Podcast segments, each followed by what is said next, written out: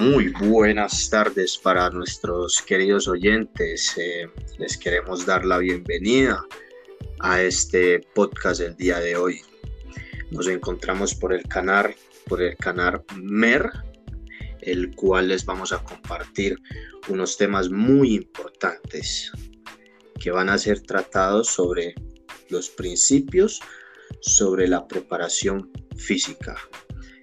El día de hoy también vamos a tener unos invitados que van a ser los compañeros Matías Patiño y el compañero Esteban Guarín. Ellos nos van a acompañar mediante este podcast y esperemos que les guste y que sea de su agrado para su formación personal, laboral o para lo que ustedes consideren adecuado. Los temas que vamos a tratar en, este podcast van a ser acerca de los principios biológicos y pedagógicos. Vamos a mencionarles sobre las capacidades físicas. Les hablaremos de algunos elementos que pueden conformar una sesión de entrenamiento.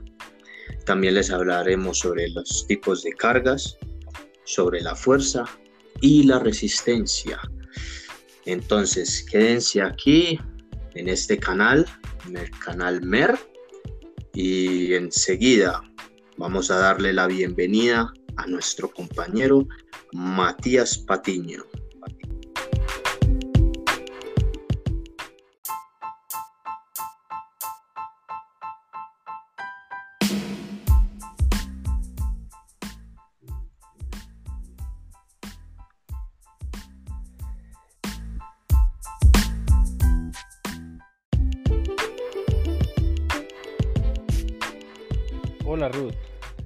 Buenas tardes para ti, para todos los oyentes, para eh, el joven Esteban.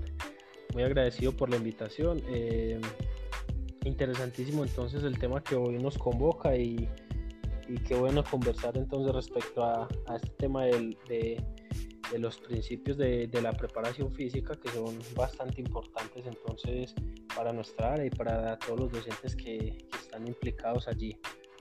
Bueno, eh, quiero iniciar la conversación mm, hablando un poco respecto a, las, a los principios biológicos, eh, principios fundamentales para, para el desarrollo de una adecuada sesión y para todo el tema de la planificación deportiva. Bueno, contarles que los principios biológicos básicamente son ocho. Mm, les voy a contar de a uno, básicamente pues en qué consisten y a qué hacen alusión. Bueno, el primer principio eh, se conoce como unidad funcional. Eh, nos dice que el cuerpo funciona como un todo, como una única unidad. Eh, y cuando hay una afectación de una parte del cuerpo, de un factor, este va a tener repercusión sobre las demás. Un ejemplo muy claro es que lo emocional nos puede afectar el factor físico. Bueno, el segundo principio se conoce como multilateralidad eh, nos habla simplemente de, esa doble lateralidad que debemos trabajar, nuestro lado izquierdo, nuestro lado derecho. En edades tempranas es muy importante trabajarla entonces desde todas las capacidades y no irse desde lo específico. Es decir, no irnos únicamente a trabajar con, los niños eh, fútbol, sino que es importante trabajar varios deportes e, e, inculcar entonces eh, los ambos lados desde diferentes habilidades. El siguiente principio se conoce como continuidad.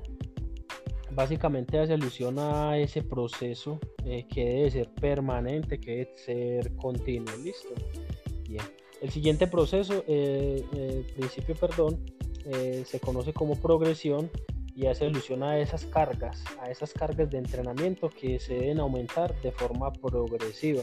El aumento de las cargas, ya sea pues en kilogramos, en repeticiones eh, o en series, porque el cuerpo pues finalmente genera adaptación y si no exigimos un poco más pues se va a quedar en esa zona de stand-by o, zona de confort. Listo, el siguiente principio se conoce como sobrecarga eh, hace alusión a que simplemente la sobrecarga es el aumento eh, progresivo de la misma carga. Es decir, si en el anterior principio hablábamos de que debe haber una progresión, un aumento de la carga, en la sobrecarga hablamos con que ese aumento debe ser armónico y debe estar alineado con las capacidades de nuestro usuario como tal. Es decir, no, no va a haber una sobreexigencia. Y el siguiente principio eh, se llama recuperación. Eh, nos habla del descanso, un descanso que es fundamental, eh, que facilita el proceso de recuperación de, del deportista o del usuario pues como tal o del niño. Bien, el siguiente principio es supercompensación. La supercompensación es el resultado final de todo el proceso adaptativo, es decir, es esa ganancia que nuestro usuario, nuestro niño, nuestro deportista obtiene a través de, del proceso de entrenamiento. Entonces, si nuestro objetivo es que una persona, lo voy a llevar a un ejemplo, después de un plan de entrenamiento haga 10 kilómetros en 50 minutos, pues muy probablemente al principio lo hacía en 55 y la idea es que al final entonces lo hagan 50 minutos. Esto pues relacionado con el tema de los objetivos. Eh, el siguiente principio se conoce como retornos de disminución y simplemente lo que nos dice es que el cuerpo pierde fácilmente lo que ganó. Es decir, si yo dejo de entrenar, si no tengo continuidad, si no tengo progresión, pues el cuerpo fácilmente genera esas pérdidas de esa ganancia que ya obtuve. Y el último principio se conoce como individualización o especialización y nos dice eh, que se deben de tener en cuenta todas las condiciones del sujeto. Entonces no es lo mismo un plan de entrenamiento para una persona que es obesa, para una persona que, que realiza actividad física de manera moderada y de pronto no tiene un índice de grasa tan elevado como una persona obesa. Bueno, Ruth, estos son, digamos, eh, los principios biológicos eh, que, como te digo, son fundamentales a la hora de realizar una planeación que son pues también eh, bien importantes en el tema de la, de la preparación física.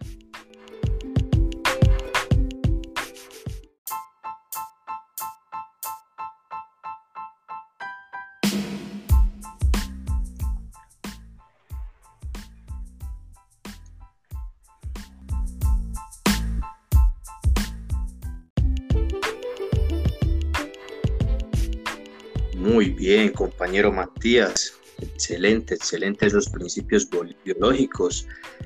Y es muy claro, es muy claro la apreciación que, que nos comentas, que nos realizas acerca de la planeación, ¿cierto?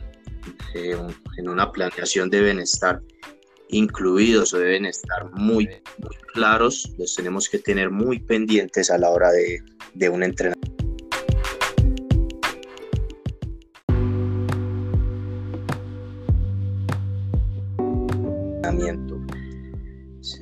Yo en este instante les voy a hablar acerca de los principios pedagógicos que podemos iniciar con la primera que sería, la podemos mencionar como la participación activa y consciente en el entrenamiento.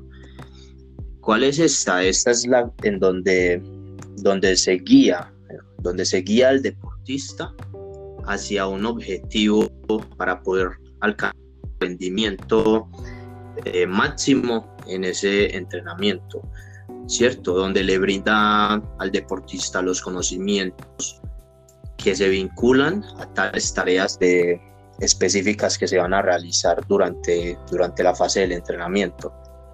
También se hace que el, hace que el deportista participe en, dentro de la preparación la estructuración y la evaluación del entrenamiento. O sea, tiene, puede tener una autonomía o iniciativa por, por sí mismo. Puede tomar las riendas durante la preparación y la estructuración de, de, dicho entrenamiento. También cabe mencionar que en este principio de la participación activa es muy importante porque se, se confía en la condición eh, de los deportistas se, les adecua con respecto a sus capacidades para un óptimo, para un óptimo entreno y para poder llevar un continuo registro de los resultados obtenidos en dichos entrenamientos. ¿Para qué? Para poderlos, para poderlos comparar, ¿cierto? Para poderlos comparar con, con los anteriores o con los, los, o con los que se vayan a hacer en un futuro para ver qué plan de mejora se puede realizar. Otro principio es la transferencia, que aquí es donde, donde el aprendizaje de cualquier habilidad, ¿cierto? Puede facilitar al, al, deportista para, para enfocarse en, en otra. ¿Cierto? Pero en un entrenamiento más específico, em, esta relación se puede convertir eh, contradictorio según la actividad que desarrolle. Es decir, se puede, puede haber una transferencia o puede ser positiva en donde mejora las capacidades o puede ser negativa donde perjudicará algunas otras capacidades. Em, cuando hablamos de la transferencia, em, se puede clasificar como lateral o vertical. ¿Cierto? La lateral es cuando el individuo eh, tiene la capacidad de ejecutar una tarea del, del mismo grado de complejidad y como consecuencia se puede aprender previamente otra otra otra tarea muy fácil la puede aprender y em, y en cuanto a la transferencia vertical, los aprendizajes que realiza el entrenador en, alguna, en algún entreno anterior puede ser para una aplicación útil al entreno que se vaya a realizar en un futuro.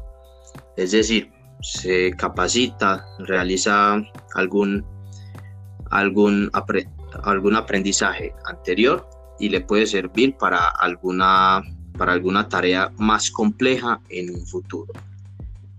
Pasamos al principio de la periodización, que es, donde, que es la forma en la que se estructura el entrenamiento deportivo en un tiempo determinado, ni, ni muy alargado ni muy corto.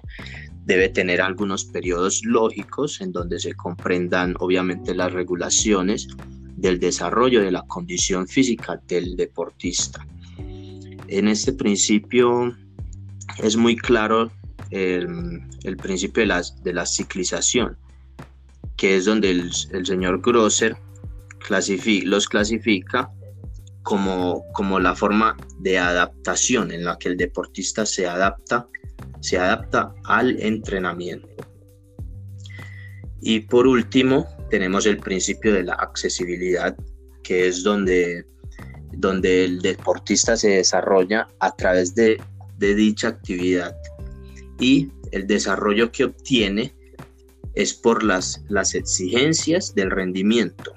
Y dichas conductas, dichas conductas satisfacen considerablemente el esfuerzo, es decir, se movilizan todas las reservas que se, que se realizó durante el rendimiento. Y por otro lado, este principio es donde el deportista conoce la, la efectividad del entrenamiento.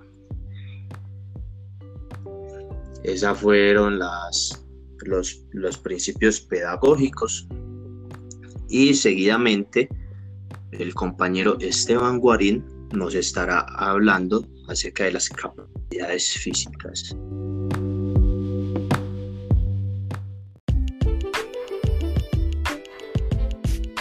Muchas gracias compañero Ruth y un saludo al compañero Matías Patiño, listo. Hoy les hablaremos, les hablaré de las capacidades físicas. Bueno, las capacidades físicas son entendidas como aquellas cualidades que posee el ser humano para realizar diferentes actividades, como lo es realizar actividad física, realizar ejercicio y realizar deporte. Tenemos que son dos, las capacidades condicionales y las capacidades coordinativas.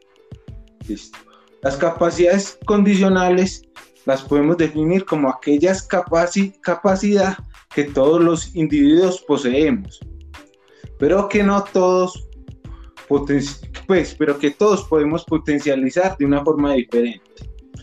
Esto de acuerdo a diferentes estímulos o, o al entorno, dependiendo del entorno. Las capacidades condicionales son la resistencia, la flexibilidad, la velocidad y la fuerza. Bueno, la resistencia es, entendida como la capacidad de mantener un esfuerzo físico la mayor cantidad de tiempo. Bueno, tenemos la capacidad de, pues la capacidad de la flexibilidad. Es la capacidad que tiene una articulación para realizar un movimiento articular con la máxima amplitud. Tenemos que la velocidad es la capacidad de realizar uno o varios movimientos en el menor tiempo posible. Y tenemos la fuerza, que es la capacidad que nos permite oponernos a una resistencia. Listo. Las capacidades coordinativas. Bueno, las capacidades coordinativas son todas aquellas capacidades que los individuos de cierta manera practicamos en la vida diaria o en la vida cotidiana y que las llevamos a la, podemos potencializar de mejor manera si practicamos alguna disciplina deportiva. Bueno, las capacidades coordinativas son orientación, equilibrio, reacción, ritmo, anticipación y diferenciación. A diferenciación y acoplamiento. Bueno, orientación es aquella capacidad, es la capacidad de determinar la posición y los movimientos del cuerpo en el espacio y en el tiempo. Tenemos la capacidad del equilibrio. Es aquella capacidad que el ser humano es capaz de mantener y recuperar el estado de equilibrio durante o después de realizar una ejecución motriz. Tenemos la reacción. Es la capacidad de dar respuesta oportuna a determinados estímulos o señales, pues que nuestros sentidos, pues que los sentidos puedan tener. Listo. El ritmo es la capacidad de mantener el orden de los movimientos en el tiempo y en el espacio. Y la anticipación es la capacidad de anticiparse de manera mental y motriz a una acción motora. Listo, capacidad de diferenciación. Es aquella capacidad de lograr una coordinación muy fina de diferentes fases motoras y movimientos, es decir, la capacidad de coordinar varios movimientos. El acoplamiento es la capacidad de lanzar y combinar diferentes acciones motrices. Listo. Con esta acabamos de terminar las capacidades físicas. Listo, Esteban. Muchas gracias. Eh, excelente ponencia, Esteban. Mm, respecto al tema pues, que, que mencionas de las capacidades, por ejemplo, eh, reacción, equilibrio y coordinación, sí. Eh, yo creo que juegan un rol bastante importante y el compañero Ruth, pues que hoy nos hizo la invitación, nos lo va a corroborar en el mundo del fútbol, quienes de pronto nos desenvolvemos en el mundo del fútbol y apoyamos algunos procesos de formación en el fútbol. Conocemos eh, de la importancia pues de todas las capacidades, eh, sin embargo, estas que acaba de mencionar como la reacción, el equilibrio y la coordinación son pues realmente bastante importantes en el mundo deportivo y la disciplina pues del, del fútbol. No sé de pronto si Ruth pues también nos quiera compartir cómo, cómo ha vivido desde su experiencia, desde su vivencia, eh, el trabajo con los niños de, de, estas capacidades. Claro que sí, compañero Matías. Actualmente me encuentro eh, como entrenador en el Club Deportivo Libertad Oriente, acá en Río Negro, y me ha tocado trabajar con, con un grupo de niños de 9, 10 años, en los que estas capacidades son las más importantes. ¿Por qué? Porque en estas edades es donde el niño empieza o puede empezar a aprender a, trabajar los temas de coordinación, equilibrio, reacción y podemos ir involucrando desde estas, desde estas edades el tema de la fuerza, con poca carga obviamente. Entonces es muy importante, es muy importante trabajar o hablar de estos temas que son muy importantes, como lo son las capacidades, ¿cierto? Las capacidades físicas, que son las condicionales y las coordinativas. Entonces, eh, compañero Matías, claro que sí, es muy importante efectuar esto en el campo del deporte, en el campo del deporte, porque se puede trabajar desde las edades tempranas. Entonces, compañero Esteban, excelente aporte acerca de las capacidades. Muy bien, muy bien. Muchas gracias, compañero Ruth.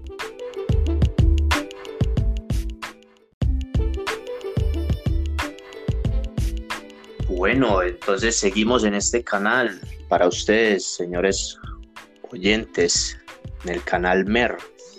Acá les vamos a hablar sobre los elementos de, que pueden conformar una sesión de, una sesión de, de entrenamientos, las cuales son muy importantes porque a la hora de planificar se deben tener muy en cuenta. Entonces, podemos empezar con el, con el tema de la relación trabajo-descanso, que es un, puede llegar a ser un principio muy básico del entrenamiento deportivo y es la que permite, la, es la que permite al organismo un óptimo descanso para su recuperación después del entrenamiento. Cada deportista, cada individuo, ante, después de, de realizar o ejercer alguna carga, en dicho entrenamiento es muy importante que, realice este, este, esta relación trabajo-descanso.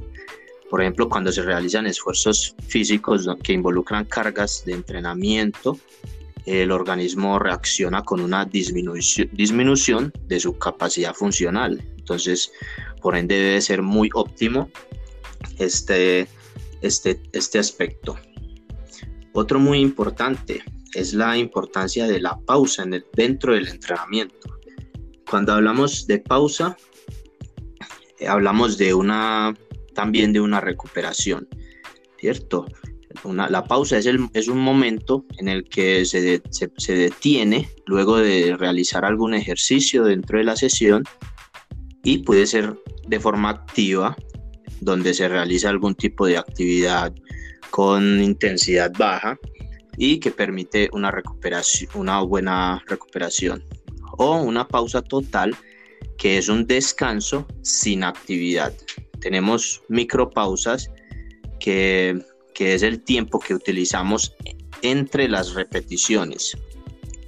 Y las macropausas, que son más largas y permiten, y permiten y estas permiten una recuperación entre, entre las series de ejercicios, las cuales eh, pueden permitir que el deportista eh, esté predispuesto para, otros, para otro trabajo seguidamente. Y, eh, y tenemos también el descanso, que es el periodo que se da desde que se deja de realizar la actividad hasta que la volvamos a realizar. Esa es, la, esa es la segunda. Una tercera que les quiero compartir y que es muy importante es acerca de las repeticiones o series, ¿cierto? Que cuando se habla de series eh, podemos decir, podemos hablar acerca de las series con pocas repeticiones que sirve para el desarrollo de la fuerza y las series con muchas repeticiones que son para incrementar la resistencia. que es una, una serie? Es una ejecución rápida con, con un poco de cadencia para el desarrollo de una, de una óptima potencia. Es muy claro o es muy importante hablar de, de, series y trabajar con esto durante un entrenamiento para que sea muy óptimo. Y para complementar acerca de las series, repeticiones y descansos, em, el número de repeticiones y series eh, es como un periodo de descanso en donde entre ellas se puede variar eh, los objetivos específicos para, el, para la planeación que tiene el, el deportista para, para el entrenamiento.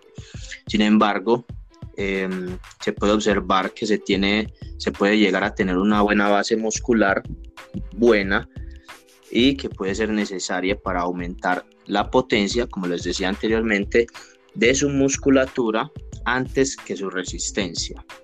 Entonces se, puede recomendar hacer, por ejemplo, tres series de cada tipo de ejercicio, ¿cierto? O descansar entre una serie y otra, lo mismo que se puede tardar en, hacer, en hacer una sola. Entonces estas son como las los elementos más importantes que pueden conformar una sesión de entrenamiento.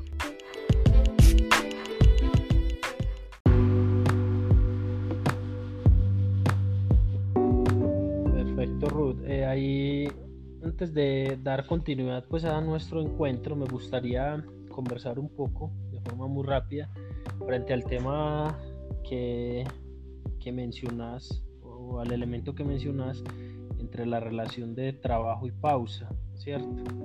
Eh, yo considero pues que el tema de, las pausas o los descansos eh, son bastante importantes pues porque a la final permiten que el individuo recupere, eh, que nuevamente pues llene sus pulmones de oxígeno y que los nutrientes lleguen a, a, cada, a cada célula perdón, que lo requiera, cada célula que lo requiera. Entonces, considero bastante importante que se tenga en cuenta el tema de las pausas y que a nivel de la planificación siempre se tenga estipulado cuántas eh, pausas y, de cuánto tiempo pues se van a brindar al, individuo dentro de la sesión. No sé si de pronto Esteban quiera comentarnos algo ahí adicional o...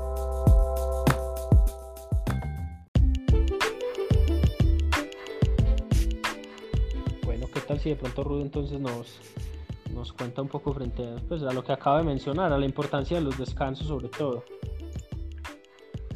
Claro que sí, Matías, el descanso, el descanso dentro de una sesión de entrenamiento, dentro de una sesión de entrenamiento es muy clave, es muy clave para, para que el deportista quede en un estado óptimo, porque no serviría, no serviría de nada fatigarlo o llenarlo de cargas sin ningún tipo de descanso.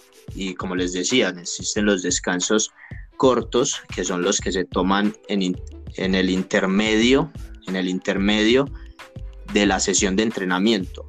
Se pueden dar descansos de un minuto, cinco minutos, depende de la carga que se le, que se le ejerce al deportista. Y existen las, las, el descanso largo, que puede llegar a ser un descanso de, realizar una sesión de, entrenamiento a otra sesión de entrenamiento para que el deportista pueda tener una óptima adaptación a, dicho, a dicha sesión de, entrenamiento, ¿cierto? Para que el cuerpo se, se adecue, se adapte y pueda tener eh, un descanso positivo.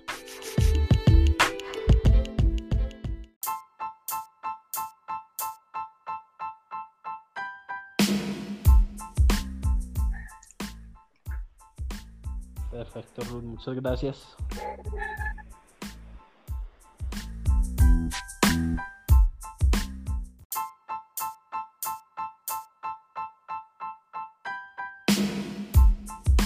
En este momento, por nuestro canal MER, aquí en este podcast, vamos a seguir hablando sobre los tipos de cargas y por último, vamos a finalizar con broche de oro hablando de sobre la fuerza y la resistencia.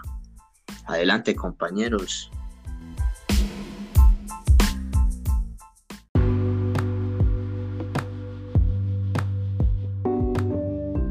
Perfecto. Muchas gracias entonces, eh, nuevamente, dando pues continuidad a nuestro podcast y a estas interacciones.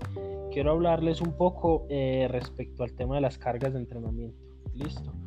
Bueno, primero conocer qué es una carga. Una carga es todo aquel estímulo que afecta al estado de homeostasis del cuerpo. Recordemos que cuando hablamos de homeostasis hacemos referencia a ese estado de equilibrio eh, que nuestro cuerpo mantiene y que siempre busca. Entonces una carga es simplemente esa ruptura, pues lo que va a lograr una carga simplemente es esa ruptura, ruptura de ese, de ese estado de equilibrio en nuestro cuerpo. Listo. Existen, bueno, principalmente dos tipos de cargas. Mm, la primera es la carga física. Eh, es básicamente lo que nos dice es el contenido que ejecuta un deportista de forma cuantitativa y de forma cualitativa. ¿cierto? Es decir, en calidad y en cantidad, esa carga física.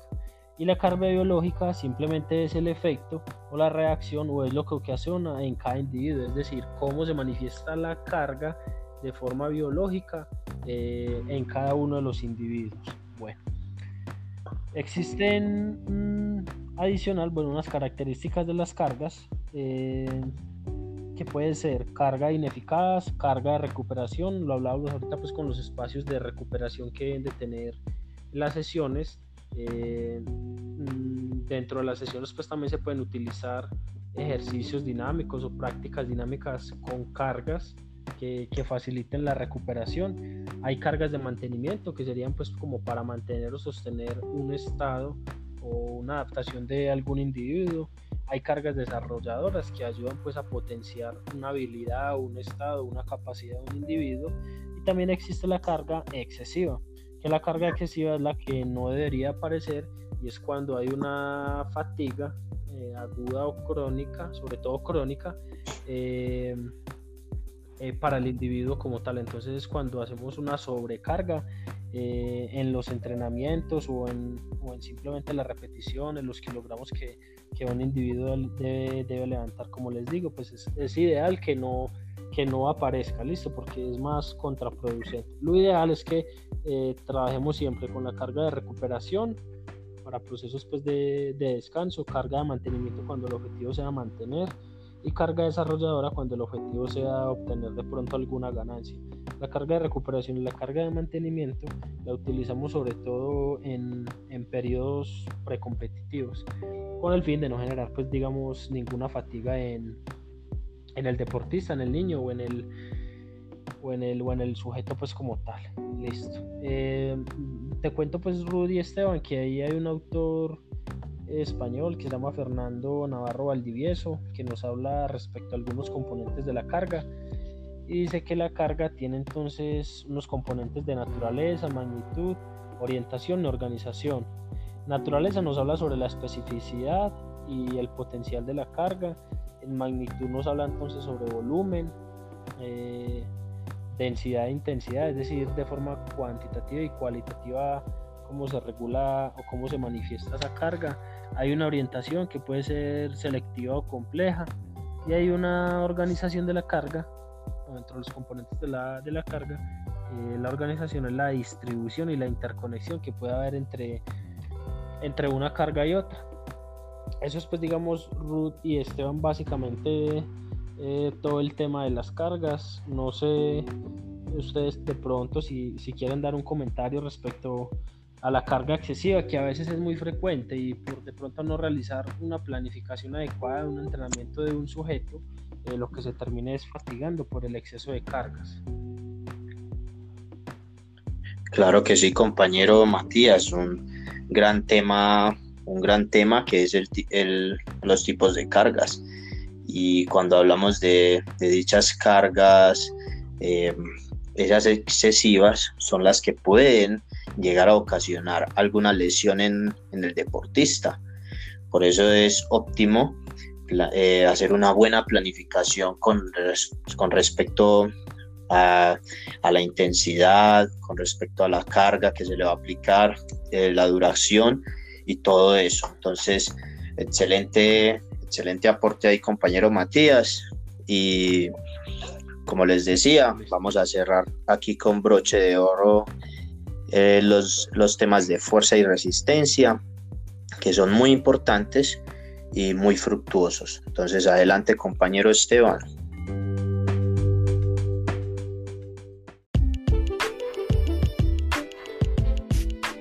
Muchas gracias, Ruth, de nuevamente. Listo.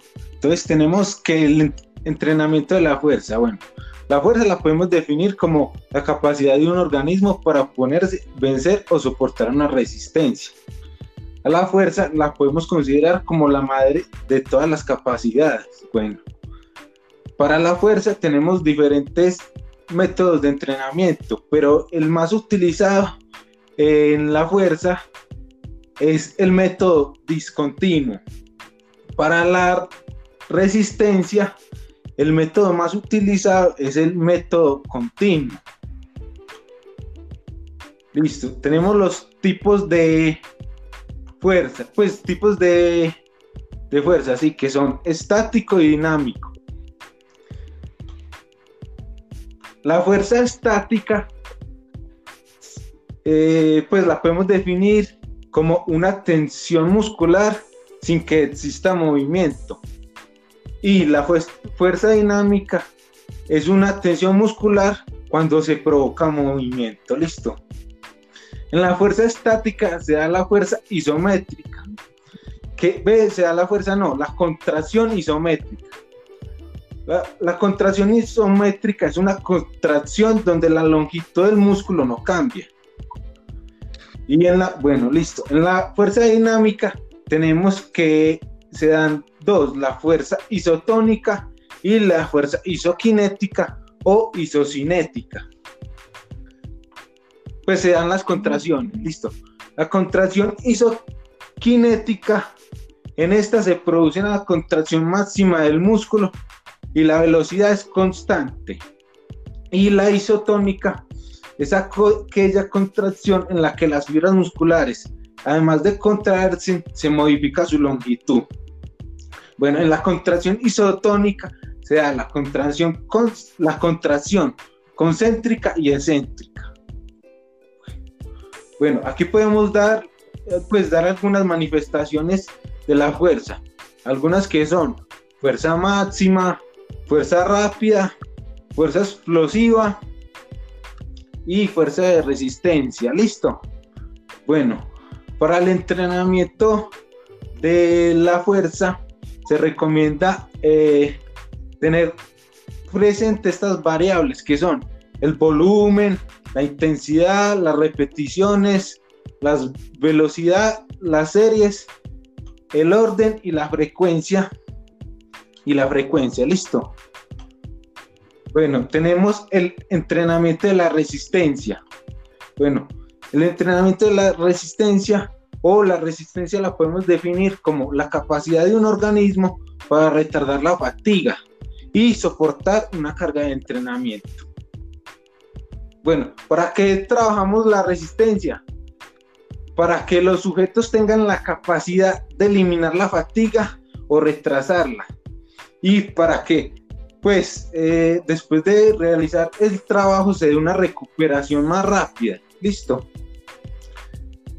La resistencia la podemos clasificar de acuerdo a la cantidad de masa muscular o si en el esfuerzo hay o no movimiento o según la predominancia de las fuentes energéticas. Listo. Eh, para la resistencia se, pues, se recomienda que se entrene más lo aeróbico, pero también, también se recomienda lo anaeróbico. Bueno, pues aquí podemos dar lo que mejora el, lo aeróbico, listo. Lo aeróbico nos ayuda a mejorar el transporte de oxígeno, nos ayuda a aumentar algunas reservas de glucógeno muscular y hepático y mejorar la composición corporal y ayuda también a pues algunos problemas cardiovasculares, listo, pues a mejorarlos a mejorar. Listo. Pues ya con esto terminamos ya el entrenamiento de la fuerza y la resistencia. Muchas gracias. No sé si tienen alguna, pues, alguna, algún aporte por hacer el compañero Rudo, el compañero Matías Patiño.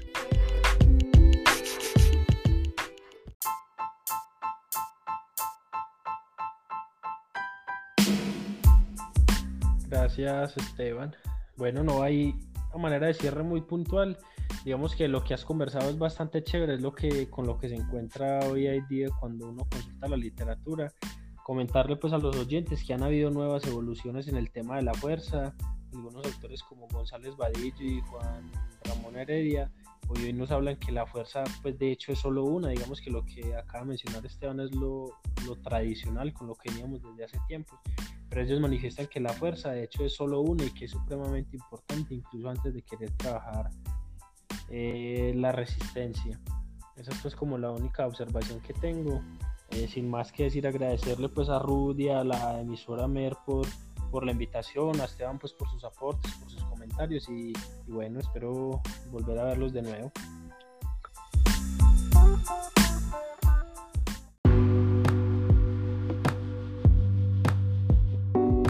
Claro que sí, compañeros. Estamos aquí activos en este canal MER, dando a conocer a nuestros queridos oyentes en este podcast acerca de los principios de la preparación física, temas muy importantes y todos van relacionados al entrenamiento, ¿cierto? Una adecuada sesión, una adecuada planificación de una sesión conlleva todo esto de que hemos conversado. Entonces, no siendo más, les agradezco nuevamente su participación, su asistencia a este podcast, a este canal. Mer, no se les olvide y quedamos pendientes para otra sintonía. Dios los bendiga y nos estaremos conectando en una próxima ocasión. Gracias compañeros.